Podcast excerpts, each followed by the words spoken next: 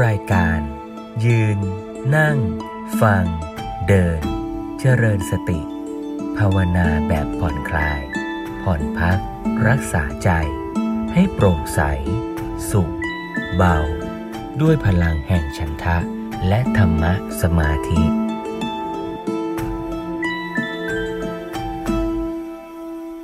วันนี้ค่ำคืนวันอาทิตย์อีกครั้งหนึ่ง เป็นโอกาสให้เราได้มา ปฏิบัติเจริญสติร่วมกัน ตอนค่ำๆในกิจกรรมนี้ก็ตั้งใจว่าในหนึ่งสัปดาห์ก็ได้มาพบกันครั้งหนึ่ง วันเสาร์อาทิตย์โยมส่วนใหญ่ก็คงจะได้พักผ่อนจากกิจการงานต่างๆ หรืออาจจะวุ่นวายกับภาระที่บ้านก็ไม่ทราบได้ แต่ว่าเดี๋ยวพรุ่งนี้วันจันทร์เนี่ยหลายท่านก็อาจจะต้องตื่นไปทำกิจการงาน ก็เรียกว่ามาเติมพลัง ตั้งสติ เพื่อที่จะได้เตรียมความพร้อมใช้ชีวิตเช้าวันจันทร์อีกครั้งอย่าง เต็มกำลังความสามารถเรื่องการมีสติเนี่ยมันทำให้เราใช้ชีวิตได้เต็มศักยภาพนะ นึกภาพเหมือนกับว่า เราอ่านหนังสือไปเข้าห้องสอบเนี่ยถ้าเกิดว่าพอไปถึงห้องสอบแล้วเกิดลนลานขึ้นมาขาดสติ มีแต่ความหวาดกลัวกังวล ไอความรู้ที่เราอ่านมาท่องมามันก็ใช้ประโยชน์ได้ไม่เต็มที่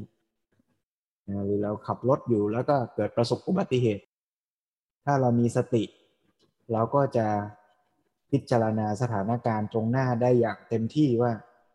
การชนมันเกิดขึ้นทางไหน รุนแรงแค่ไหน เราควรจะอยู่ในรถหรือควรออกจากรถ ควรจะทำยังไงควรจะโทรหาใครถ้าตั้งสติได้เนี่ย มันก็จะดึงเอาปัญญา เท่าที่เรารู้เนี่ยมาใช้ได้อย่างเต็มที่ แต่ถ้าขาดสติสักอย่างเนี่ย คุณธรรมความดีความรู้ มันต่อให้เคยมีเคยสะสมไว้ มันก็เอามาใช้ในสถานการณ์ตรงหน้าไม่ได้ การฝึกสติก็เลยเป็นเรื่องที่สำคัญทั้งในการใช้ชีวิตโดยทั่ว ๆ ไปด้วย แล้วก็เป็นกุญแจสำคัญในการที่จะ ไขความจริงของชีวิตไขปริศนา ที่เราหลงเข้าใจผิดมา ตลอดอายุไข ตลอดสังสารวัฏตลอดวิวัฒนาการของมนุษยชาติ ที่เราไปเผลอเข้าใจผิด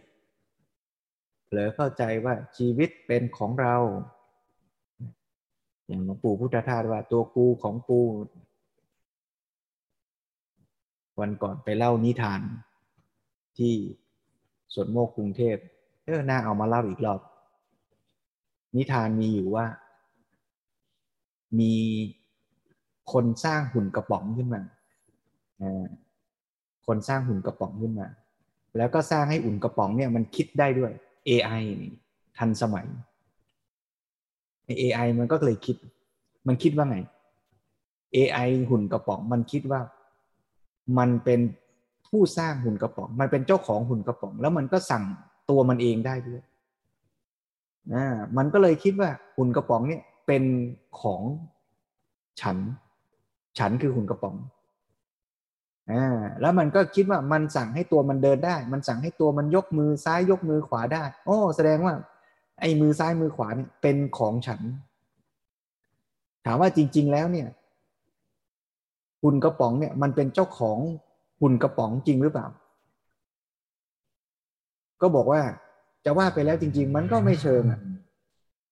มันเพียงแต่ว่ามีศักยภาพในการสั่งการได้ระดับหนึ่ง แต่ว่าจะถือว่ามันเป็นเจ้าของแล้วสั่งบังคับว่า ถ้าอยากให้หุ่นกระป๋องอยู่ร้อยปีหุ่นกระป๋องก็จะอยู่ร้อยปี ก็สั่งไม่ได้นั้นมันไม่ได้เป็นเจ้าของที่มีสิทธิ์ขาดแท้จริงหรอก แต่มันเป็นแค่ เหตุปัจจัยหนึ่งในการที่จะสั่งการหุ่นกระป๋องได้เท่านั้นแหละคราวนี้ถามว่าแล้วตัวเราล่ะ เราก็เผลอเป็นเหมือนหุ่นกระป๋องหรือเปล่าคือชีวิตร่างกายเราเนี่ย เราก็ไม่ได้สร้างเองหรอก มันก็ประกอบจากเหตุปัจจัย จากพ่อจากแม่จากดินฟ้าอากาศลมน้ำอาหาร โภชนาการอาหารต่าง ส่งผลให้ร่างกายเราจเจริญเติบโตเป็นไป คราวนี้ถ้าเราไปเผลอคิดว่า โอ้ ชีวิตนี้เป็นของเรา แขนซ้ายแขนขวาเรายกได้ขยับได้เนี่ย มันเป็นของเรา มันก็เกิดความคิดว่าเป็นตัวกูของกูเกิดขึ้น ไปหลงยึดอุปาทานว่าขันห้านี้เป็นของเราทั้งทั้งที่ขันห้าจริงๆแล้วมันก็เกิดขึ้นตามสภาพธรรมชาติ จิตของเราเนี่ยก็เป็นหนึ่งในขันห้า มันก็เกิดขึ้นตามสภาพธรรมชาติ เมื่อมีความใส่ใจสนใจอยากจะรู้เสียงฟังเสียง มันก็มีจิตไปรู้เสียง รู้แล้วก็เอามาคิด คิดแล้วก็เกิดความชอบใจ ไม่ชอบใจ อยากจะจัดการทำร้ายทำลาย แหล่งกำเนิดเสียงนั้น หรือชอบใจอยากจะฟังต่อไปเรื่อยๆ มันก็เป็นสภาวะที่จิตมันคิดปรุงแต่งขึ้นมา เหมือน AI ของหุ่นกระป๋องมันก็คิดของมัน จิตมันก็ทำหน้าที่คิดของมันได้ แต่ถึงจิตมันจะคิดขึ้นมาได้ แล้วต่อให้คิดว่าตัวเองเป็นตัวเป็นตน เป็นอัตตาตัวตน ถึงกระนั้นจิตมันก็ยังเป็นธรรมชาติตามความเป็นจริงของมันอยู่อย่างนั้น คือไม่เที่ยงแปลเปลี่ยนเป็นอนัตตา แล้วจิตก็มีกระบวนการทำงานตามธรรมชาติของมัน อย่างที่เรียกว่าจิตตนิยาม ต้นพืชมันเติบโตเนี่ย มันจะไปซ้ายไปขวา มันจะวิ่งหาแดดเขาเรียกพีชนิยาม จิตมันก็มีการทำงานตามธรรมชาติของมันว่าจิตรับรู้มาแล้วก็จะคิดปรุงแต่งอย่างนั้นอย่างนี้เนี่ย ก็เป็นธรรมชาติของจิตคราวนี้เมื่อผู้ปฏิบัติมีสติ ไปสังเกตชีวิต สังเกตจิตใจตัวเองได้ ก็จะเห็นความจริงว่าอ๋อที่เราเผลอเคยเข้าใจผิดคิดว่า จิตมันเป็นของเรา หลงยึดอุปาทานขัน ยึดวิญญาณขันว่าเป็นของเรา พอไปเห็น อ้าว ไม่ใช่นี่ จิตมันทำงานตามธรรมชาติของมันแล้วบางทีมันก็ทำงานแล้วมันก็เผลอคิดขึ้นมาว่า เราเป็นเจ้าของชีวิตเจ้าของจิต เหมือนอย่างหุ่นกระป๋องมันเผลอคิดใช่ไหมเพราะฉะนั้น การกลับมาฝึกดูจิตมันก็เลยมีประโยชน์ แต่ไม่ได้หมายความว่าดูจิตแล้วห้ามดูรูปนะดูรูปด้วย ดูจิตด้วย ดูรูปดูนาม ดูจิตแล้วก็ดูองค์ประกอบของจิตถ้าเปรียบเทียบแบบหลวงพ่อสุรศักดิ์ก็จิตเหมือนน้ำแกงนะเจตสิกเหมือนเครื่องแกง ดูจิตก็ได้ดูเจตสิกดูสิ่งที่ประกอบกับจิต ความโกรธความยั่วความสุขความทุกข์ก็ได้ ดูจิตคือสภาวะรู้ สภาวะการทำงานของจิตก็ได้ ดูรูปก็ได้ดูได้หมด ขอให้มีสติ ไปรู้รูปนามตามความเป็นจริง นี่จะเป็นกุญแจให้เราเห็นความจริงของชีวิต ไปทำลายความเข้าใจผิดหลงผิด ที่ AI ของหุ่นกระป๋องคือเรานี่แหละ เผลอคิดว่าชีวิตเป็นของเรา จิตเป็นของเรา จิตเที่ยงแท้ เพราะฉะนั้นก็พูดทบทวนว่า วิปัสสนาก็คือการมีสติไปรู้รูปนามที่เป็นปัจจุบันตามความเป็นจริง ฝึกใหม่ ๆ ก็อาจจะไม่ได้ปัจจุบันเป๊ะก็เอาพยายามให้ปัจจุบันที่สุด เท่าที่กำลังสติเราทำได้ ไม่ต้องไปพยายามให้เกินกว่าที่ทำได้ เพราะต่อให้พยายามให้เกินกว่าที่ทำได้มันก็ไม่ได้ ก็คือพยายามให้เต็มความสามารถ ได้เท่าไหร่ก็เท่านั้น แล้วก็ฝึกไปเรื่อยๆทำบ่อย ๆ มันก็จะค่อย ๆ ได้มากขึ้น จริงๆที่พูดมานี่ก็สรุปความของเรื่องที่จะให้ฟังวันนี้แหละ ก็คือหนังสือธรรมะของหลวงพ่อปาโมดปาโมดโชชื่อว่าประทีปสองธรรมวันนี้เลือกเอาบทที่สามมา ฟังด้วยกัน จริงๆหนังสือประทีปสองธรรมนี่ก็เป็นหนังสือเก่ามากแล้ว แล้วก็ มีพระอาจารย์กฤษนิมโล ได้นำมาอ่านไว้ เสียงพระอาจารย์กฤษก็น่าฟังมาก อ่านแล้วก็ทำให้เราสามารถติดตามรับฟังได้อย่างรื่นหู ฟังเข้าใจง่าย ฟังสบาย แสดงว่าขณะที่ฟังก็จะเกิด โสมนัสเวทนาประกอบด้วยในขณะที่ฟัง เอาละโยมก็เกริ่นมาประมาณนี้ เดี๋ยวจะให้ฟังบางช่วงบางตอน ถ้าใครสนใจก็ไปอ่านเพิ่มเติมต่อได้ในหนังสือประทีปส่องธรรมบทที่สามหรือจะอ่านทั้งเล่มก็เอานะหรือจะไปฟังต่อเดี๋ยวก็จะส่งลิงก์ไว้ให้ เป็นเว็บของลูกศิษย์ของอาจารย์กฤษนิมโลทำไว้ เพราะฉะนั้นก็ชวนทุกท่านให้ได้ นั่งในอิริยาบถทที่สบายๆมีสติอยู่กับปัจจุบันขณะ เพื่อที่จะได้รับรู้รับฟัง เสียงอ่าน หนังสือประทีปส่องธรรมบทที่สามชื่อตอนว่า การตามรู้จิต วิธีการปฏิบัติธรรมที่เรียบง่าย และลัดสั้น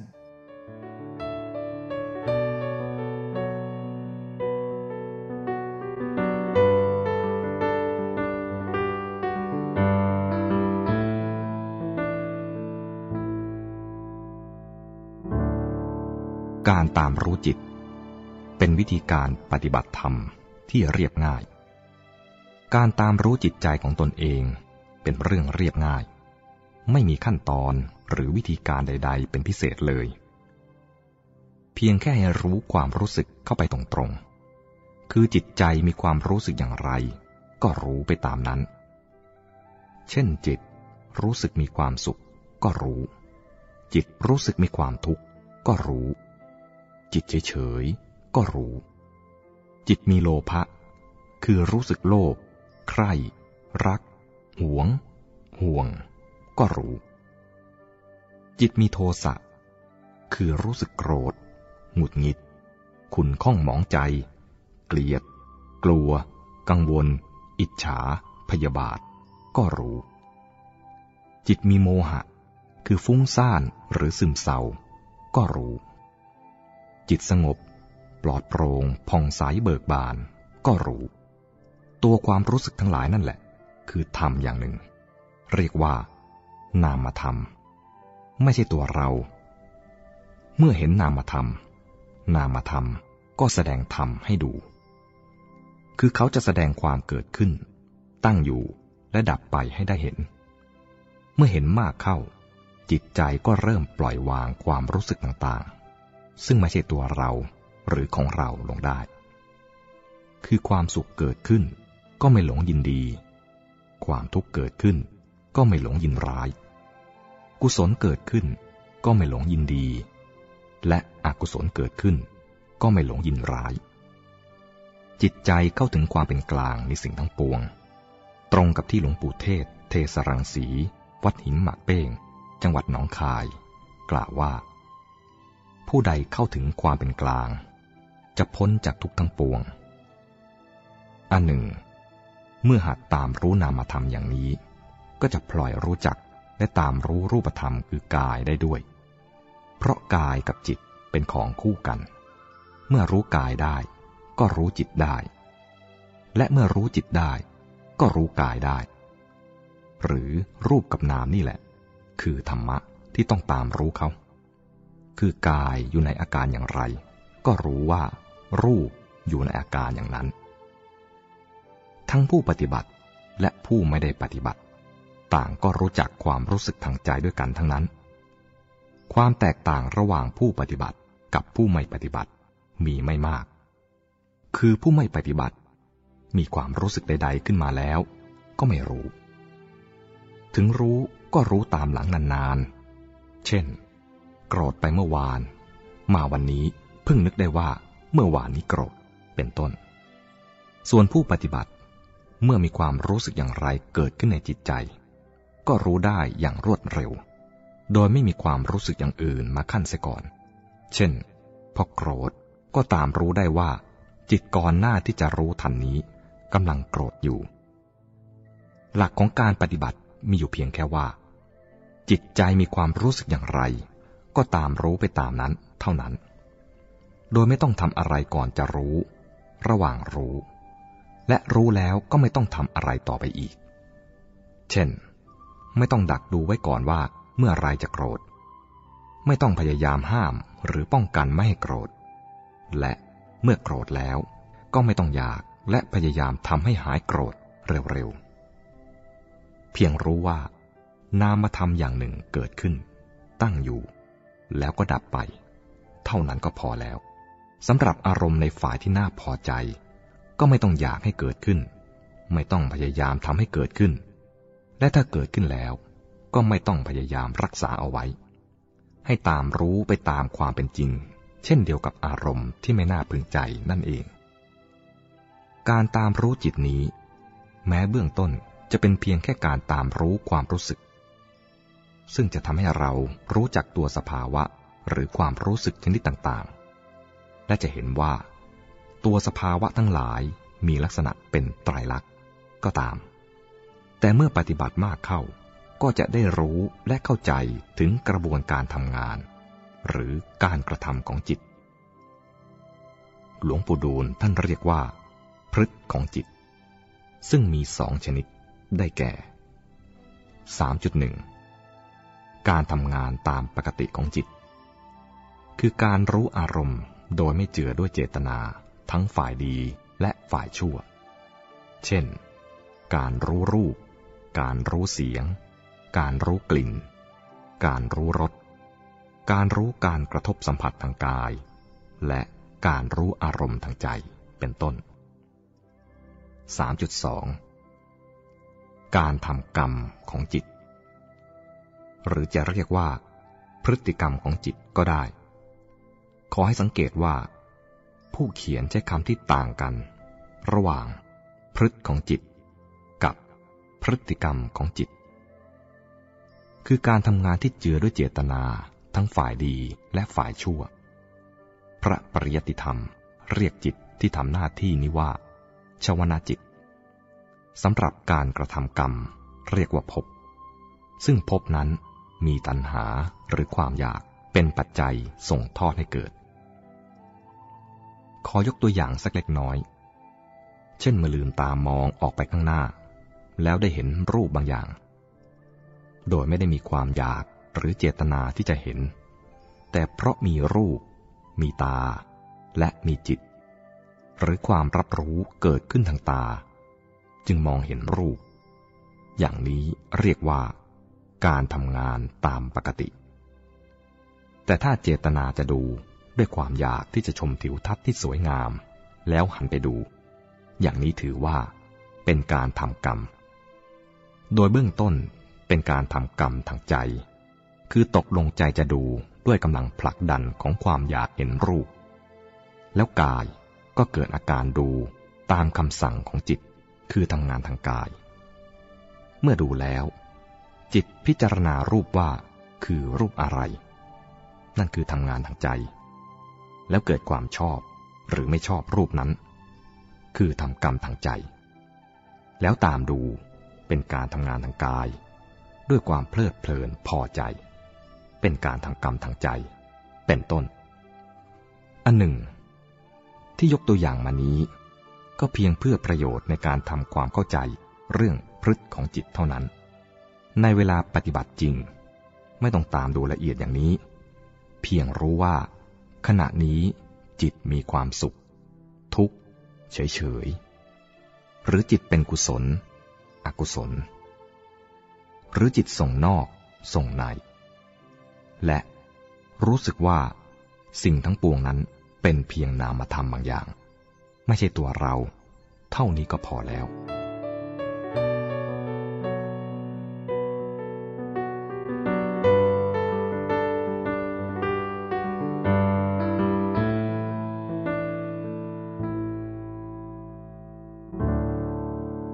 จบไปนั้นเป็น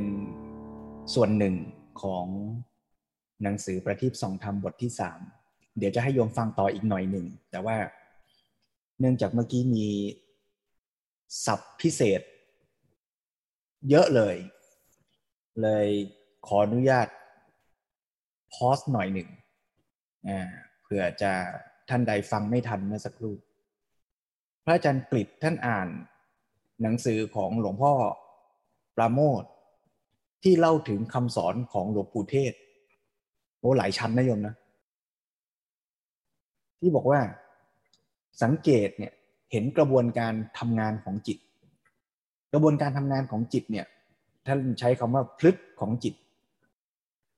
ท่านก็ย้ำว่าพลึกนะ ไม่ใช่พฤติกรรมนะพลึกเนี่ยท่านหมายเอากระบวนการทำงานของจิต ว่าจิตมาทำงาน ต่อเนื่องกันอย่างไร ซึ่งถ้าเป็นนิยามห้าเนี่ยเราก็เรียกกระบวนการทำงานของจิตที่พระพุทธเจ้าทรงค้นพบ พระพุทธเจ้าไม่ได้เป็นคนบัญญัติว่าจิตต้องทำงานยังไงนะ แต่พระพุทธเจ้าเนี่ยไปสังเกตแล้วพบว่าอ๋อจิตทำงานอย่างเนี้ยนะเรียกว่าจิตตนิยาม กระบวนการทำงานของจิตเป็นอย่างนี้ เป็นยังไงล่ะ ถ้าใครสนใจอยากรู้ ไปเรียนอภิธรรมก็ไปเรียนละเอียดเลยว่าวิถีจิตเกิดขึ้นยังไง มีจิตดวงไหนเกิดขึ้น ดับไปส่งผลยังไง แต่ถ้าเอาอย่างสังเกตได้ในชีวิตประจำวันเนี่ยพ่อแม่ครูบาอาจารย์ท่านก็อธิบายให้เราเห็นเป็นสองส่วน ส่วนแรกก็คือส่วนที่เรารับรู้อารมณ์ที่มากระทบ โดยที่เราไม่ได้กระทำกรรมใหม่อะไร เช่นว่าเรานั่งอยู่แล้วก็มีเสียงคนพูดมาเข้าถึงหูเรา อาจจะพูดดีต่อเราพูดว่าร้ายเราอะไรก็แล้วแต่แต่เราไม่ใช่เป็นคนกระทำกรรมอะหูเรามีอยู่อะแล้วเสียงมันก็วิ่งมาเข้าหูเราเนี่ยนะอย่างเงี้ยเรียกว่าเรารับอารมณ์เข้ามาใช่ไหมนะถ้าพูดเป็นภาษา อภิธรรมนิดนึงก็พูดว่าเป็นวิบากวิบากจิตรับอารมณ์ แต่พูดงี้ก็ไม่ครบอีกนะ เดี๋ยวนักอภิธรรมก็จะติเตียนได้อีกว่า กิริยาจิตก็รับด้วย ยกไว้ ก็รับก็แล้วกันรับมาใช่ไหมแต่พอรับมาเสร็จแล้วปุ๊บใจเราเนี่ยทำกรรมใหม่ด้วยอ่าทำกรรมใหม่ก็คือตอนได้ยินแล้วเนี่ย แล้วก็มาปรุงโอ้เสียงนี้ฉันชอบ ฉันอยากได้ยินอีก นี่ทำกรรมใหม่แล้วเป็นกรรมใหม่ที่เรียกว่า มโนกรรมนะหรือทำกรรมใหม่เป็นมโนกรรมว่าไม่ชอบ เสียงนี้ทำให้ฉันเจ็บปวดหัวใจทำให้ฉันเจ็บใจ เจ็บแค้น ฉันจะทำร้ายทำลายไอ้คนที่พูดอย่างนี้เนี่ยนี่คือเราปรุงแต่งจิตขึ้นมาใหม่ละเนี่ยเราทำกรรมใหม่อย่างนี้ ซึ่งไอ้กรรมใหม่ที่เราทำเนี่ยอาจจะไม่ใช่แค่มโนกรรมก็ได้พอคิดปรุงแต่งอย่างนี้ในขณะนั้นก็เอื้อมมือไป ไปชกเขา ไปโบกมือบอกไม่ใช่ไม่ใช่ หรือชี้หน้าว่าเขา ไอ้มือเราที่เคลื่อนไปเนี่ยเคลื่อนไปได้ไงล่ะ ก็เคลื่อนไปเพราะจิตเรามันคิดอย่างนั้นมันก็เลยเอื้อมไป อย่างเงี้ยนะอ่า เพราะฉะนั้นท่านก็ชี้ให้เราสังเกตว่าเออเนี่ยกระบวนการทำงานของจิตมันเป็นงี้นะ มันมีทั้งรับมาแล้วเราก็ทำกรรมออกไป อย่างที่ท่านยกตัวอย่างเมื่อสักครู่อะเห็นกับดูไม่เหมือนกันนะ เห็นเนี่ยคือเรามีลูกตาอยู่แล้วเราพอลืมตาขึ้นมาแล้วแสงมันเข้ามา มันก็เห็นนะนะแต่ดูเนี่ยมันมีเจตนาจะดูอาตมา จำเรื่องนี้ได้แม่นเลย ตอนที่ไปอยู่วัดป่านานาชาติ พระอาจารย์เกวลีเจ้าอาวาสท่านสอนพระใหม่อาตมาก็เลยได้นั่งเรียนด้วย ท่านบอกว่าเวลาเดินมินทบาทแล้วเห็นโยมผู้หญิงกับดูโยมผู้หญิงเนี่ยไม่เหมือนกันใช่ไหมถ้าเดินเดินไปแล้วเราก็เดินของเราอะสายตาเราไปอย่างเงี้ย แล้วก็โยมผู้หญิงก็เขาบังเอิญนั่งอยู่ตรงนั้นน่ะ แล้วเราก็เห็นน่ะคือภาพก็มาเข้าตาเราอย่างเงี้ย อันนี้เห็น แต่ถ้าเมื่อไหร่เราเห็นแล้วเราเกิดมีจิต อยากจะดูต่อน่ะมันจะ เอ๊ะ อีก step หนึ่งอ่าลูกตามันจะตึ๊บไปหน่อยหนึ่งไอ้ตอนลูกตาสายไปดูเนี่ย ตรงเนี้ยมันคือเจตนาของเราแล้ว การที่ลูกตาขยับไปได้เนี่ย เกิดจากจิตเรามีเจตนาอยากจะดูต่อนะเพราะฉะนั้นการสังเกตอย่างเนี้ยก็จะทำให้การสังเกตจิต ขออภัยพูดใหม่ การที่เราเข้าใจกระบวนการทำงานของจิตอย่างเนี้ยก็จะเป็นโอกาสที่ทำให้เราเนี่ยสังเกต ใจของเราได้ละเอียดถี่ถ้วนมากขึ้น แต่ท่านก็เน้นย้ำว่าเวลาปฏิบัติจริง ๆ ไม่ต้องไปสังเกตคอยตามหาให้มันเห็นเป็นขั้นอย่างนี้นะ แต่ว่าพอเรารู้หลักอย่างเงี้ยมันก็จะค่อยๆเห็นไปเองอะเออมันมีจิตที่รู้เฉยๆมีจิตที่คิด เห็นการที่เรา ใส่เจตนาของเราเข้าไปในการดู ว่ามันไม่ใช่แค่เห็นเฉยๆนะแต่มันมีความอยากจะดูด้วย แล้วอยากจะดูตัวนี้แหละ มันมาจากตัณหาอุปาทานหรือเปล่าล่ะนะถ้ามันใช่มันก็จะสังเกตเห็นกระบวนการที่ว่า เมื่อเรารับกระทบทางตาหูจมูกลิ้นกายใจ มันก็อาจจะมีเวทนาในตอนรับนั้นด้วยแล้วแหละแล้วเรารู้สึกยังไงต่อเวทนานั้นต่อสิ่งนั้น อยากได้ อยากผลักไส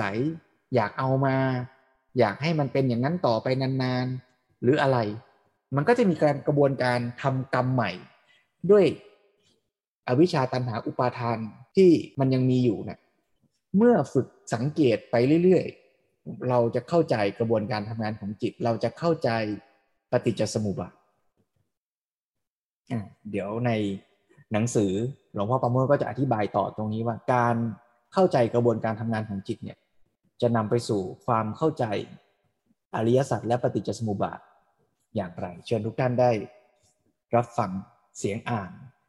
หนังสือประทีปสองธรรมบทที่สามต่ออีกสักนิดหน่อย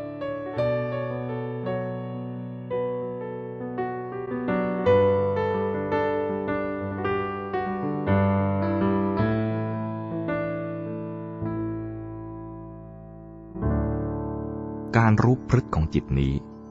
เมื่อถึงที่สุดจะทำให้เข้าใจอริยสัจหรือปฏิจจสมุปบาท คือจะทราบว่า เมื่อใดมีความอยากหรือตัณหา ก็มีการกระทำกรรมทางใจหรือพบ เมื่อนั้นมีทุกข์ เมื่อใดหมดความอยากและหมดการกระทำกรรมทางใจ เมื่อนั้นหมดทุกข์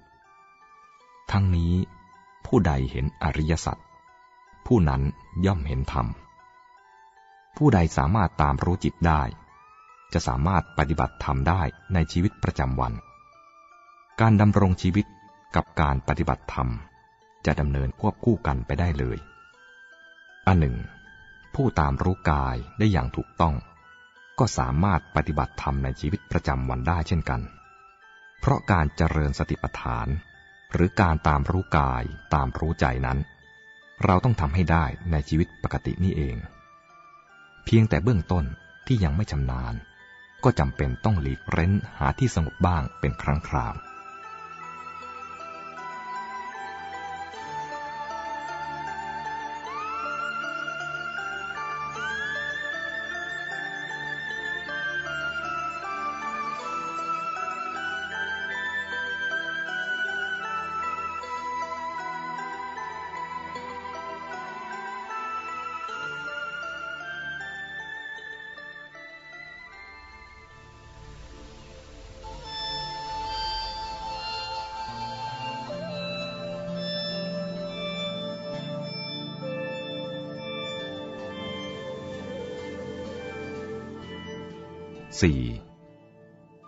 การตามรู้จิต เป็นวิธีการปฏิบัติธรรมที่ลัดสั้น การตามรู้จิตใจ เป็นวิธีการปฏิบัติธรรมที่ลัดสั้น ตัดตรงเข้าสู่เป้าหมายแรกของการปฏิบัติธรรม คือการทำลายสักกายทิฏฐิ ผู้ทำลายสักกายทิฏฐิได้คือพระโสดาบัน และมุ่งตรงต่อจุดหมายของการปฏิบัติธรรม คือการบรรลุถึงสัอุปาทิเสสนิพาน หรือความพ้นทุกข์เพราะสิ้นกิเลสตัณหา ผู้พ้นทุกข์เพราะสิ้นตัณหา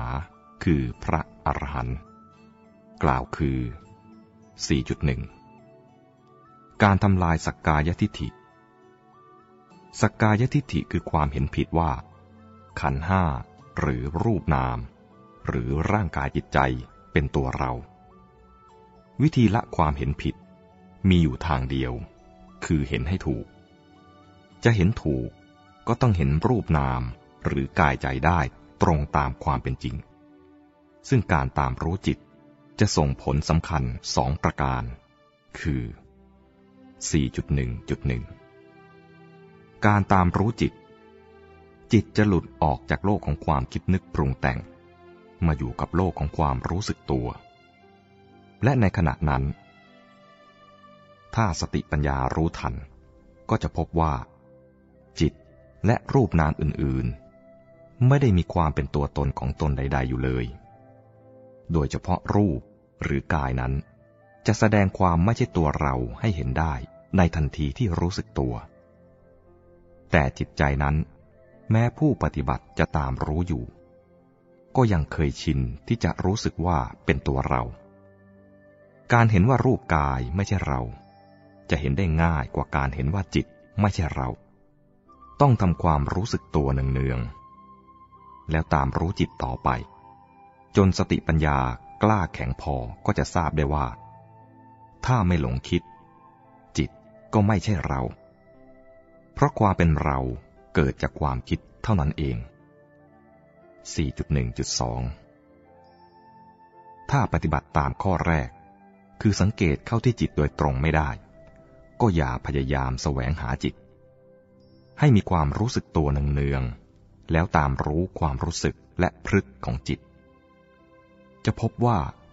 ความรู้สึกทั้งหลายและจิตล้วนเกิดดับ มีแล้วไม่มี และทำงานไปได้ โดยที่เราบังคับควบคุมไม่ได้จริง เมื่อตามเห็นอย่างนี้ ก็ย่อมเห็นว่า ไม่ใช่เรา แล้วละสักกายทิฏฐิจนได้ในที่สุด การตามรู้จิต จะทำให้เห็นสภาวธรรมสองอย่างทำงานอยู่ด้วยกัน คือหนึ่งจิต คือธรรมชาติที่รู้อารมณ์ และสองเจตสิก คือธรรมที่ประกอบจิต ได้แก่ความรู้สึกหรือเวทนา ความจำได้หมายรู้หรือสัญญา และความปรุงแต่งของจิต หรือสังขาร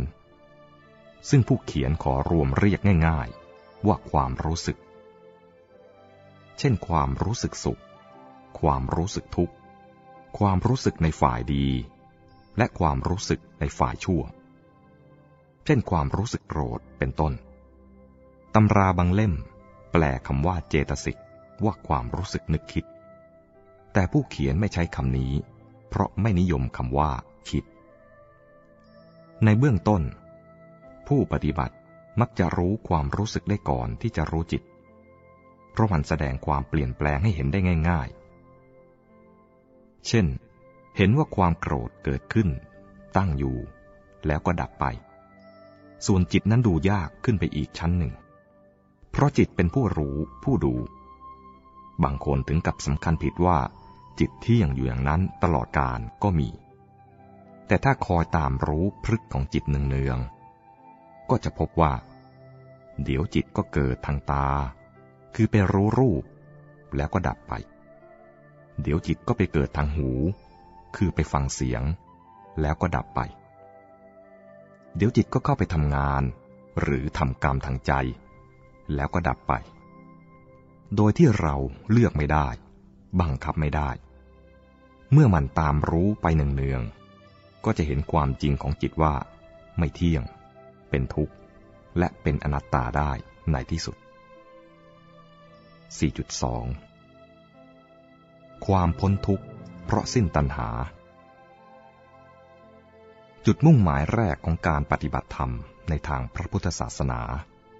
ก็คือความพ้นทุกข์ทางใจอย่างสิ้นเชิง เพราะสิ้นกิเลสตัณหา ในเมื่อความทุกข์และความพ้นทุกข์เกิดขึ้นที่จิต ตัณหาและความสิ้นตัณหาก็เกิดขึ้นที่จิต ดังนั้น การตามรู้จิตจึงเป็นการหันมาเผชิญหน้าและเรียนรู้เรื่องทุกข์และตัณหาโดยตรง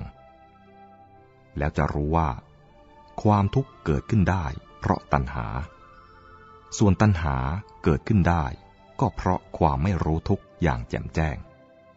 นี้คือการเรียนรู้อริยสัจนั่นเอง เมื่อใดรู้แจ้งอริยสัจเมื่อนั้นย่อมพ้นจากทุกทางใจได้อย่างสิ้นเชิง เพราะสามารถปล่อยวางขันได้ โดยเฉพาะอย่างยิ่ง คือการปล่อยวางจิต ซึ่งปล่อยวางได้ยากที่สุดในบรรดาขันทั้งปวง แม้จะยังไม่รู้แจ้งอริยสัจและยังไม่พ้นทุกทางใจอย่างสิ้นเชิง แต่เมื่อใด ที่มีสติรู้เท่าทันความรู้สึกทางใจ หรือพฤกของจิต จิตจะเกิดความรู้สึกตัวและตั้งมั่น บรรดากิเลสตัณหาและความทุกข์ทางใจก็เป็นอันระงับไปชั่วคราว เพราะกิเลสตัณหาและความทุกข์ทางใจจะเกิดขึ้นได้เมื่อหลง คือเมื่อขาดสติหรือขาดความรู้สึกตัวเท่านั้น แม้การดูจิตจะเป็นวิธีการปฏิบัติ ที่ทรงประสิทธิภาพ และรวบรัดตรงเข้ามาทำลายความเห็นผิดว่าจิตเป็นเรา และทำลายความยึดถือจิตได้ในที่สุดก็ตาม แต่หนึ่งถ้าผู้ใดไม่มีกำลังพอที่จะตัดตรงเข้ามารู้จิตโดยตรง ก็ให้ตามรู้ความรู้สึกและพฤติของจิตไปก่อน หมดพฤติกรรมของจิตก็จะเห็นจิตเอง 2. ถ้ายังรู้ความรู้สึกและพฤติของจิตไม่ได้อีก ก็ให้ตามรู้กายไปก่อน เมื่อรู้กายแล้ว ก็ย่อมจะรู้จิตได้ในภายหลัง การรู้กาย แม้จะเป็นทางที่อ้อมสักหน่อย เพราะกิเลสตัณหาไม่ได้เกิดที่กาย เพียงแต่กายเป็นเหยื่อล่ออย่างหนึ่งที่จะทำให้กิเลสตัณหาเกิดขึ้นเท่านั้น แต่ถ้าจำเป็นก็ต้องเดิน 3. ถ้ายังตามรู้กายไม่ได้อีก ก็ให้ทำสมถะ คือความสงบจิตไปก่อน บรรดาคำสอนที่ให้แก้อาการของจิต เช่น จิตมีราคะให้พิจารณาอสุภะจิตมีโทสะให้แผ่เมตตาเป็นต้นนั้น ล้วนเป็นคำสอนในระดับการทำสมถะทั้งสิ้น เมื่อจิตสงบแล้ว จึงตามรู้ความเปลี่ยนแปลงของจิตต่อไป นี้ก็เป็นทางอ้อม แต่ถ้าจำเป็นก็ต้องเดินไปทางนี้ แต่สี่ถ้ากระทั่งความสงบก็ยังทำไม่ได้ ก็ควรเหลือความดีในระดับที่รองลงมา ซึ่งไม่ว่าจะปฏิบัติธรรมในระดับใดก็ไม่ควรทอดทิ้ง ได้แก่การทำทาน และการรักษาศีล ตลอดจนการศึกษาธรรม ทั้งภาคปริยัติและภาคปฏิบัติ เท่าที่พอจะกระทำได้ แม้ทางสายสุดท้ายนี้จะอ้อมมาก แต่เดินไปก้าวหนึ่ง ก็ยังดีกว่าไม่เดินเลย แม้เพียงสักหนึ่งก้าว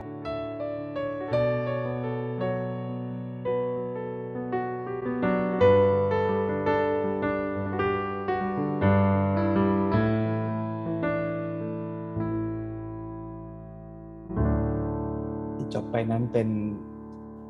ช่วงตอนหนึ่ง จากหนังสือประทีปสองธรรมบทที่สามโยมนะใครสนใจก็ไปลองฟังต่อหรืออ่านต่ออาตมาขอ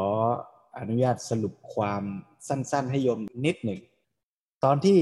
ท่านสรุปตอนท้ายนี่น่าสนใจเหมือนกันนะ ถือว่าเป็น recommendation จากพ่อแม่ครูบาอาจารย์ก็แล้วกันนะโยมนะ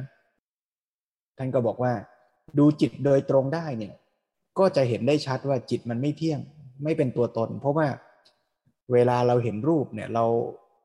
เห็นว่ารูปไม่ใช่เราเนี่ยมันง่าย แต่มันยังเผลอเหลือว่า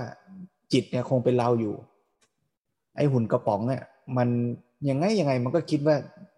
จิตเป็นของตัวเขาอะใช่ไหมเราก็คิดว่าจิตเป็นของเรา แต่การจะดูจิตโดยตรงได้เนี่ย ก็ละเอียดมากนะเพราะฉะนั้นในเบื้องต้นเนี่ย ถ้ามันยังไม่เห็นจิต ก็อย่าเพิ่งไปพยายามที่จะหาให้เจอ ก็ดู ความรู้สึกคำว่าความรู้สึกในที่นี้ท่านหมายเอาทั้งเวทนาสัญญาสังขารหมดเลยนะ คือตัวเครื่องปรุงของน้ำแกงทั้งหมดจะเป็นความโกรธความหงุดหงิด ความชอบความไม่ชอบ อะไรก็แล้วแต่เนี่ยถึงแม้ว่ามันยังไม่เห็นตัวจิตชัด แต่มันก็เห็นอาการที่ประกอบกับจิต อย่างเนี้ยไปก่อน บางทีครูบาอาจารย์ท่านก็เปรียบเทียบอาการที่ประกอบกับจิตเหมือนกระดาษห่อของขวัญ จิตเหมือนตัวของขวัญที่อยู่ในกล่อง เรามองไปทีแรกเราไม่เห็นจิตหรอก เราเห็นอาการที่ประกอบไปก่อน ก็ไม่เป็นไรก็เห็นไป เมื่อเห็นชัดชัดชัดชัดไปแล้วเนี่ย เดี๋ยวมันก็ค่อยแกะกระดาษออกก็เห็นจิต นอกจากเห็นตัวอาการของจิตแล้วเนี่ยก็เห็นกระบวนการทำงานของจิตด้วยอย่างที่ว่าเมื่อสักครู่ เห็นว่ามันมีการรับกระทบมาทางตาหูจมูกลิ้นกายใจนะพอรับเสร็จปุ๊บเราก็ปรุงแต่ง อยากอย่างนั้นอยากอย่างนี้ เห็นกระบวนการทำงานเนี่ยมันก็สังเกตได้ ง่ายกว่าจิตตรงๆใช่ไหมเพราะมันเห็นสภาวะอาการที่มันแปลเปลี่ยนไปเห็นเจตนาที่เราตั้งอยากจะทำอย่างนั้นอย่างนี้ แต่ท่านก็บอกว่าถ้าดูทั้งความรู้สึกดูพฤติของจิตยังไม่ชัดยังกำลังสติยังไม่พอ ก็ดูกายไปก่อน เพราะฉะนั้น เราไปบางสำนักเนี่ยครูบาอาจารย์ท่านก็บอกฝึกดูกายก่อนเพราะดูกายมันง่ายกว่า แต่ท่านก็ไม่ได้บอกว่าห้ามดูจิต แต่ท่านแนะนำเราว่าฝึกดูกายก่อน ให้สติสังเกตกายได้ง่าย สังเกตกายก่อน แล้วเมื่อสังเกตกายได้เดี๋ยวท่านก็ค่อยๆเพิ่มแบบฝึกหัดให้สังเกตจิต สังเกตอาการที่ใจมันอยากจะอย่างนั้นอยากจะอย่างนี้ต่อ ไปบางสำนักครูบาอาจารย์ก็บอกว่า ฝึกดูจิตสิง่ายลัดตรงไปสู่เป้าหมายเลย สุดท้ายก็คือต้องดูทั้งรูปทั้งนามทั้งกายทั้งจิตทั้งใจทั้งตัวที่ประกอบกับจิตกับใจทั้งหมดนั่นแหละงั้นถ้าเราเข้าใจหลักอย่างนี้เนี่ย เราไปปฏิบัติสำนักไหน เราก็จะรู้ว่าโอ้ครูบาอาจารย์ท่านไม่ได้พูดขัดกันหรอก แต่ท่านอาจจะมีเทคนิคแนะนำที่เหมาะสมกับจริตนิสัยความพร้อมของแต่ละคนไม่เหมือนกัน เราก็พิจารณาว่าอ้าวถ้าเข้าหลักอย่างนี้ก็ปฏิบัติได้หมด แต่ว่าจริตนิสัยความพร้อมของเรา จะเหมาะกับวิธีปฏิบัติแบบไหนอย่างไหนก็เอาได้ทั้งนั้น ก็ไม่ต้องไป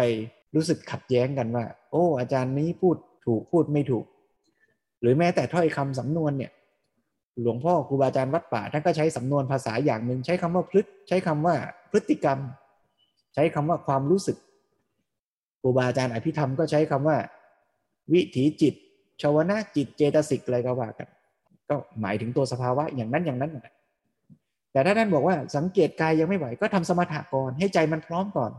ถ้าใจมันยังโกรธมากอ่าเจริญเมตตาสักหน่อย ใจมันฟุ้งซ่านมากอ่าฝึกดูลมหายใจนับไปด้วยก็ได้หนึ่งสองหนึ่งเข้าหนึ่งออกสองเข้าสองออกก็ได้นไหมอ้าวเป็นสมถะนี่ ก็ใช่เป็นสมถะอ้าวแล้วไม่ดีเหรอก็ดีใช่ไหมสมถะไม่ใช่ไม่ดีนะ เป็นประโยชน์เป็นคุณอุปการมากนะ เพียงแต่ว่าสมถะอย่างเดียวเนี่ย บรรลุธรรมไม่ได้ เท่านั้นนะก็ใช้สมถะเป็นฐานก็ได้ แต่ถ้าสมถะยังไม่ไหวก็ทำบุญทำทานฟังธรรมไปก่อน ก็ดีเหมือนกัน เป็นกำลังใจนะโยมหรือดูแล้วรู้สึกว่าทางเดินเราช่างอ้อมค้อมเหลือเกินก็อ้อมบ้างลัดบ้าง ตรงไหนมีโอกาสลัดก็ลัด ตรงไหนมันลัดไม่ไหวชันเหลือเกินก็อ้อมไปหน่อยเคยเดินเข้าป่านะบางช่วงแหมทางถนนมันอ้อมเหลือเกิน มันมีทางลัดได้ ก็ลัดบางทีทางลัดมันโอ้โหชันเหลือเกินลงไปนี่ถลายเนี่ยเอาฉันยอมเดินอ้อมดีกว่า ก็ต้องประเมินกำลังตัวเองนะโยมนะ เอาละพอได้ทางนะโยมนะ สังเกตรูปด้วยนามด้วย สังเกตนามที่ว่าเนี่ยสังเกตอาการของจิตก็ได้ ความรู้สึกหรืออาการที่ประกอบ จะเป็นความสุขความทุกข์ความอยากได้ ความยั่วความอิจฉา ความเบื่อหน่ายเนี่ยพวกนี้เป็นอาการที่ประกอบกับจิตก็สังเกตได้ หรือสังเกตเป็นลักษณะกระบวนการทำงานของมันก็ได้ว่ามีการรับรู้นะก็มีการปรุงแต่งโน่นนี่ฉันอยากแล้ว ชวนทุกท่านได้ฝึกเจริญวิปัสสนาตามกำลังของตน ใครจะสังเกตรูปนามที่ปรากฏในปัจจุบันขณะอย่างใดก็อย่างนั้นแหละ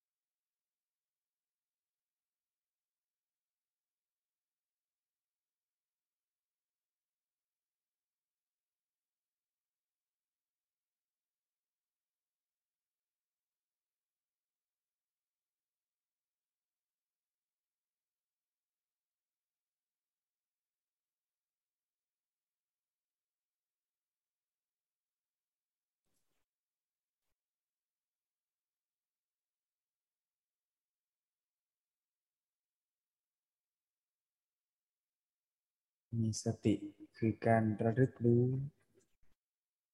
แล้วก็ให้ระลึกรู้ในสิ่งที่เป็นรูปนามที่เป็นปัจจุบัน ตามที่เป็นไม่ต้องไปหา ไม่ต้องไปตั้งเจตนาว่าจะหาอะไร อะไรปรากฏรู้วันนั้น รู้แล้วก็ไม่ต้องทำอะไรต่อ ไม่ต้องวิเคราะห์ รู้สิ่งที่เป็น